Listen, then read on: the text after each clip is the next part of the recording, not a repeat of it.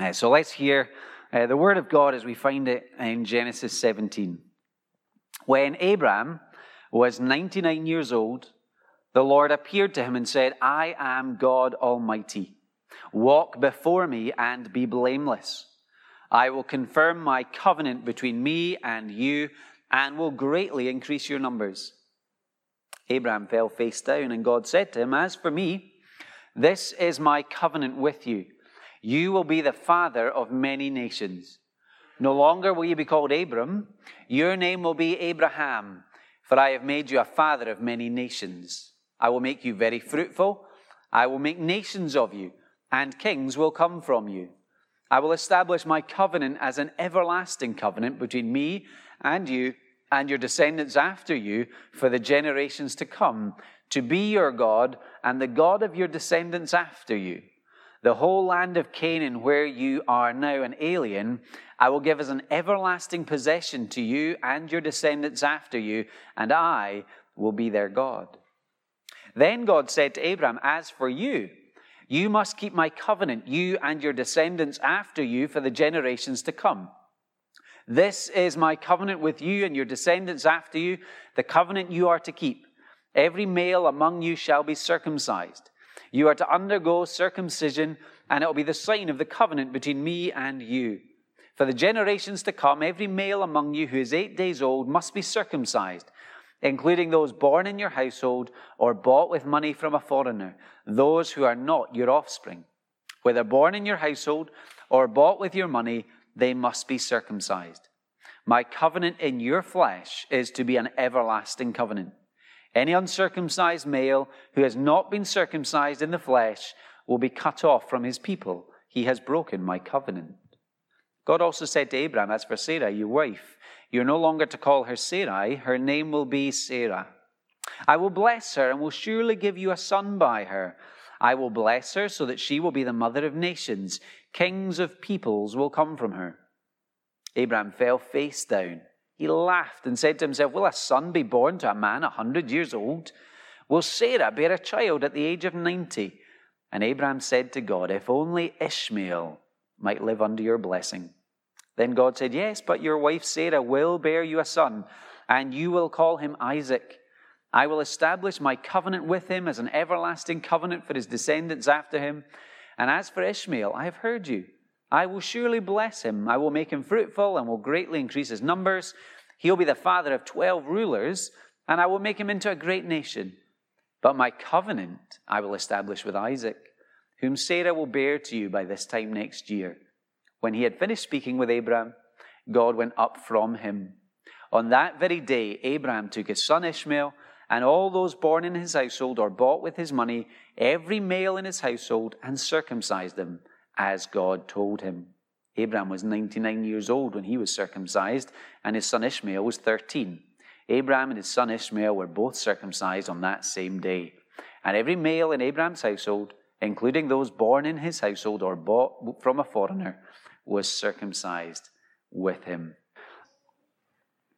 Uh, now, I was walking through the meadows uh, this week. I was mentioning to a couple of people. I saw uh, this uh, sign. I have no idea what the sign was for, who put it there, uh, but it caught my eye. It said, Be defined by a vision of something bigger than you. No idea. It was probably something to do with selling falafels or something. But it struck me as a great message for the Christian life. And it seems really appropriate as we think about the story of Abraham. You know, what is our something bigger as Christians? Uh, ultimately, that something bigger is the fact that the sovereign Lord is king. We celebrate and we find our strength in the sovereign rule of God. That is to define our vision for life, all of life, including our own. The lordship of Christ and his kingdom is to dominate the horizons of his people. Again, on a related theme, I was reading uh, a book called The Preacher's Catechism this week, uh, and the author, Lewis Allen, he wrote this. He said, Faith is a hungry business, and true faith must be continually fed. Key to that diet is a robust confidence in Christ's Lordship. For our faith to be established and to grow strong, we need to understand that Jesus Christ is Lord. As we come to this part of Abraham's life, we see that he needs his life of faith to be redefined by a bigger vision, to be reminded of God's greater promise. And the God who makes covenant promises comes again to him, just as he did last week, Genesis 15. So we see him again coming to revive his faith. In the middle of eh, Abraham's doubts and questions and, and fears, he discovers once again our God reigns. And that's good news for him. Uh, it was Abraham Kuyper, the Dutch theologian, who said, Not a square inch uh, of all, there is not a square inch of all creation over which God does not say, Mine. So we live uh, in that reality that every aspect of life, every aspect of this created universe belongs to God, belongs to the Lord Jesus. So we find ourselves as Christians trusting in the sovereign rule of God. Uh, we are invited to live with faith that Christ is King. Uh, we're invited to live in that reality in life's joys and in life's struggles. But I'm sure we've probably all come to understand that maintaining that faith is hard. There are many obstacles, barriers, challenges to that. Abraham knew it. He knew it as he waited to see how God was going to fulfill his promises, and I'm sure we've come to find that too. I still remember the first talk uh, I ever gave uh, on uh, Christianity, uh, probably because it took place uh, on a camp bus uh, on the way to Alton Towers at six o'clock in the morning. That's a tough shift. trying to talk truth to sleepy teenagers while riding a bus. Uh, but I remember, because uh, we're heading to Alton Towers, uh, talking about the theme of life being uh, like a roller coaster, uh, bringing with it ups and downs and uh, lots of times where you're thrown for a loop. Um, and how do we learn to trust God in that situation? And the life of faith, likewise, uh, can be for us something of a roller coaster with ups and downs and highs and lows, and sometimes uh, thrown for a loop. We see it in the story of Abraham, we see it in many of the characters in the Bible. So we have the reality that King Jesus rules and reigns over all, uh, and it's critical for our lives to, to see that, uh, to trust that, and to rest in that. But we also need to acknowledge that there are many uh, ways in which that faith is challenged. We are invited to trust in the promise making God uh, especially as he is revealed to us in the Lord Jesus. Jesus, who is described as the cornerstone upon which our lives of faith are established, also the anchor uh, holding us uh, to God.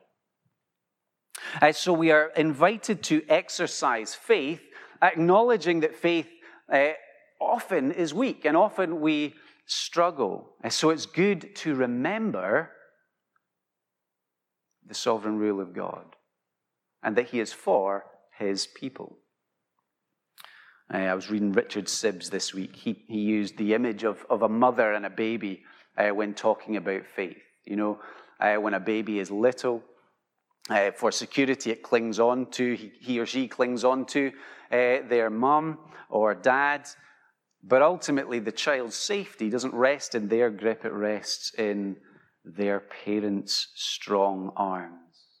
And we need to know that reality. At times when life makes no sense to us, at times when our faith seems really stretched and we find ourselves confused, struggling to hold on to the promises of God, we need this. We need Christ, the sure and steady anchor.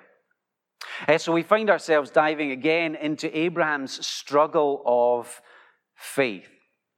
In Genesis 17, he's still living, as we said last week, in that gap between uh, the promise of God uh, and the reality in which he finds himself in. It's 44 years that have passed since in Genesis 12 he was called uh, from worshiping idols to follow the living God, and he was given all those amazing promises. 44 years.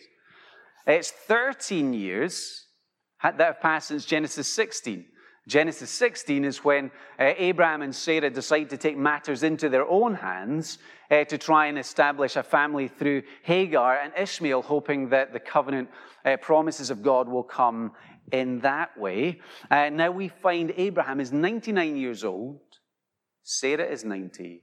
Still, there is no child of promise. We see in chapter 17 and verse 18 an indicator that Abraham's faith needs revived because we find him here settling for less than God's amazing promise. So God had said um, that it would be through a child of Abraham and Sarah that the promise would come. But Abraham said to God, If only Ishmael, the child of Hagar, his servant, if only Ishmael might live under your blessing. He needs his faith revived so he can believe in that greater promise that he was given. So, again, let's think together how does God strengthen his faith in that moment? How does God strengthen our faith? How can we persevere and even grow in faith when life is hard, when challenges are frequent, when we find ourselves very aware of our weakness and limitation? Well, the answer, as we've seen all along, is that we need to hear and be reminded of God's character and to receive and lay hold on God's covenant promise. So that's where we're going to focus our time. Uh, Genesis 17 is one of those chapters where we could say loads and spend loads of time in it, uh, but I just want to think about God's character and God's covenant promise as we see it, especially in the first 14 verses. Well, let's begin with God's character, uh, where we are reminded, and Abraham is reminded, that God is the God who is on the throne chapter 17, verse 1. When Abraham was 99 years old, the Lord appeared to him and said, I am God Almighty. I am El Shaddai, the Almighty God. Nothing is impossible with me, Abraham. Uh, God comes and says to him. When we think about Abraham's experience of life to date, this is something that he has come to know and see in a profound way. He has already experienced the powerful call of God, bringing him from spiritual death to spiritual life. He has been protected by God in a powerful way uh, through a period of unbelief. Uh, when him and Sarah went down to Egypt and, and Abraham tried to deceive uh, the king of Egypt, pretending Abraham and Sarah were just brother and sister, God protected the family even as Abraham wavered in his faith. And then uh, Abraham has seen the power of God in enabling him to rescue his nephew Lot, though he was just a small household uh, compared to uh, those who had raided uh, Sodom and Gomorrah and taken Lot captive. So already, Abraham has evidence that nothing is impossible to his God, and ultimately, Isaac is going to be proof of that. So that's what Abraham had. Now we come back to our own day and we think, what, what view do we have of God's character? What proof do we have that God is almighty, that nothing is impossible with him? Well, we have the whole testimony of the Bible.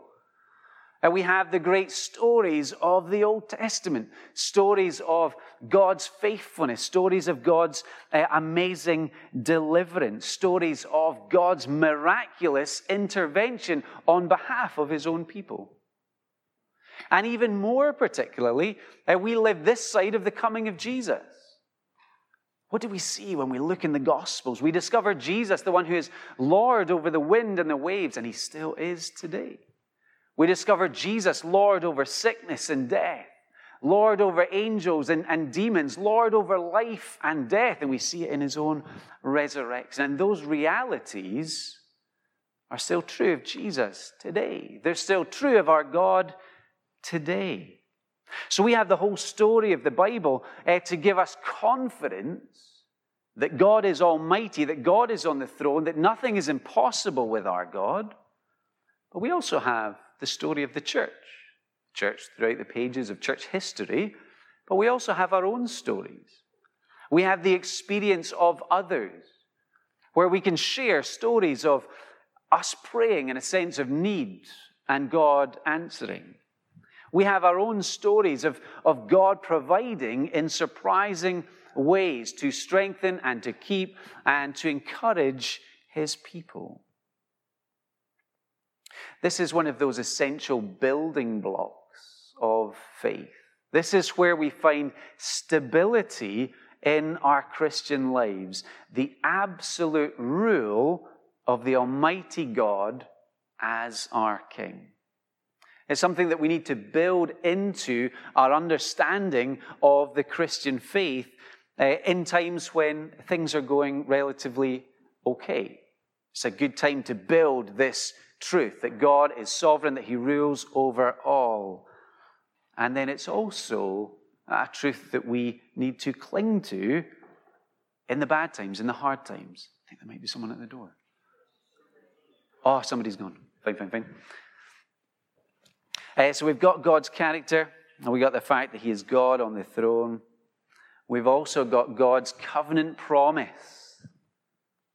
God's covenant promise I will be your God. Look at verse 2. I will confirm my covenant. I will make sure, I will establish my covenant between me and you and will greatly increase your number. So he says, That thing that I promised, I'm going to make it firm and sure. And he goes on. The Lord goes on to explain and to demonstrate to Abraham how he's going to do that, promising him a fulfillment that far exceeds Abraham's expectations. You know, Abraham says, Oh, that Ishmael might live under your blessing, and God is going to show how he will vastly exceed that. So he says to him in verse 5, for example, no longer will you be called Abram. Your name will be Abraham, for I have made you a father of many nations. That's what the name Abraham means, father of many. That kings will come from him, nations will come from him. And he renames Abraham in the prospect of that fulfillment. Uh, we perhaps remember in the, the play Romeo and Juliet the question, What's in a name? Well, in the Bible, a, a lot. In the Bible, God is here renaming Abraham as a statement of his intention to keep his covenant promise. In verse 7, I will establish my covenant as an everlasting covenant between me and you and your descendants after you. One of the things that we see about covenants is that God often chooses to work through families, that blessing that passes down through the generations. And because that's true, God is promising that he will give Abraham a family through Isaac. Verse 8 The whole land of Canaan, where you are now an alien, I will give as an everlasting possession to you and your descendants after you. The land of promise, God's place, will belong to them. So, just as he promised way back 44 years ago uh, to make him a, a great nation, to give him the land, to cause him to be a blessing, to receive God's blessing, the same is still being promised by God now. And of course, when we get to the true climax, to the heart of God's covenant, we find it here as well in verse 7 and verse 8, where he promises to be your God and the God of your descendants. And in verse 8, I will be their God. This is the Emmanuel principle, the heart of the covenant, God with his people. This is the goal of salvation. This is the promise of salvation. God and his people together because of God's grace, because of God's initiative, because of God's covenant and his faithfulness to maintain the covenant. Connected to that, and to strengthen Abraham's faith, again, a covenant sign is given. Verse 10 is striking language. This is my covenant with you, the covenant you are to keep. Every male among you shall be circumcised. So um, God makes the closest possible connection uh, between his covenant promise of grace and the covenant sign. How so? Uh, because the covenant promise, when we think about how the promises work themselves out in Abraham's experience, they're all wrapped up in God keeping his promise to give them a child of promise, uh, to give them a family.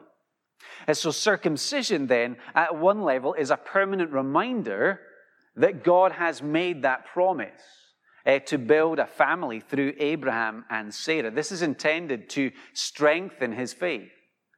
In Genesis 15, Abraham was told, Look up at the stars and believe. Now, in Genesis 17, to strengthen his faith, he's told, Look at your own body and remember and believe the promise that I have made to you.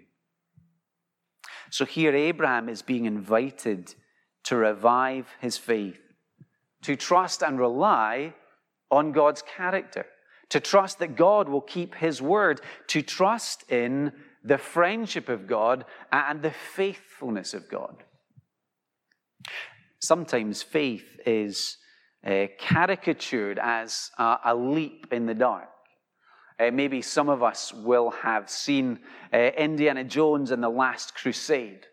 Uh, well, as, as, Indiana Jones finds himself uh, looking for uh, the treasure, ultimately the medicine that will heal his father, um, there is the idea of a, a walk of faith. Uh, he finds himself uh, at a cliff edge, and in the, in the vast distance, there's a cliff on the other side, and then there's that huge drop uh, in between. And so the walk of faith for Indiana Jones is to step out into the abyss. And only when he makes that step does this invisible path become visible. Now, is that faith as we find it in the Bible? No, it's not. It's not a leap in the dark.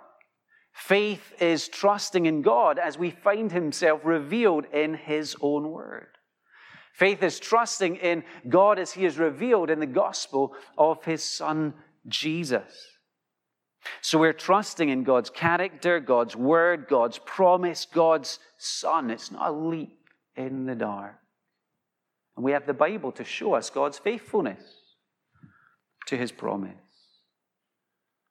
Abraham was finding, even after 44 years, that he was having to wait and hope in future promises. And so he was being called to trust once again in the promise making God. And that's so true for ourselves as well. We enjoy faith and we enjoy salvation in the present, eh, but ultimately, our faith is future orientated, it's eternity focused. And Hebrews 11, verse 1 reminds us faith is being sure of what we hope for, certain of what we cannot see. Faith is us exercising every day trust in the God of the promises to keep going on our journey of faith. So we see uh, God has given to Abraham a reminder of his character God has confirmed once again his covenant promise. And then we see a little of Abraham's covenant responsibility. So there was the as for me from God, I will do this, I will do this, I will do this. And now, as for you in verse 9, God said to Abraham, As for you, you must keep my covenant. So we've said all the way along as we've been thinking about the covenants, they're established by grace. It's a one sided initiative. God is the king, He is the all powerful one. He sets the terms of the covenant relationship. And yet we've also recognized that two parties are present. And we've seen that God's people have responsibility within this covenant relationship. So, what does Abraham's responsibility look like? You know, God is going to deliver a son and family and nations and kings and blessing. What is Abraham to do? He is to keep my covenant. Lots of detail on God's part for Abraham is to keep the covenant. Boils down to be committed, Abraham. Trust me, Abraham. Live like my covenant promise is true, Abraham. How does God talk to him in verse 1? He says, I am God Almighty. Walk before me and be blameless. Walk before me, Abraham. Live in awareness that I am present with you, that I am for you. Continue to trust me. And be blameless, not be perfect. It was never the expectation, thankfully, for, for our point of view, because nobody can live up to God's perfect standard. To be blameless means to be wholehearted, not to be double minded, not to be hypocritical, to be truly devoted to God, to live by faith and trust. The Christian life, too, is a call to live by faith. It's a call to live as those who believe that God's promise to us is true. So we thought about this this morning. We thought about the death of Jesus establishing the new covenant for the people of God. And we are to live daily trusting in that promise that Jesus truly has forgiven us. Jesus truly is the means by which we can be reconciled to God and enjoy relationship with God. And so we are to live like God's promise to us is true, to trust Him as children, trusting our Father in heaven, to live for Him, recognizing His promised reward is greater than anything else that this world can offer, to live with loyalty to our King, to exercise hope in Him, believing that He will keep his covenant promise, that he will keep us safe in his strong and loving arms. The story of Abraham reminds us that even when we live within the covenant, faith is hard sometimes, faith is tested often. But the story of Abraham is also a wonderful encouragement to us. God the Almighty has committed to be the God of his people. God has committed to keep his promises. And as we see in the coming of Isaac, he didn't fail Abraham, and he will never fail his own. So we can completely trust in him.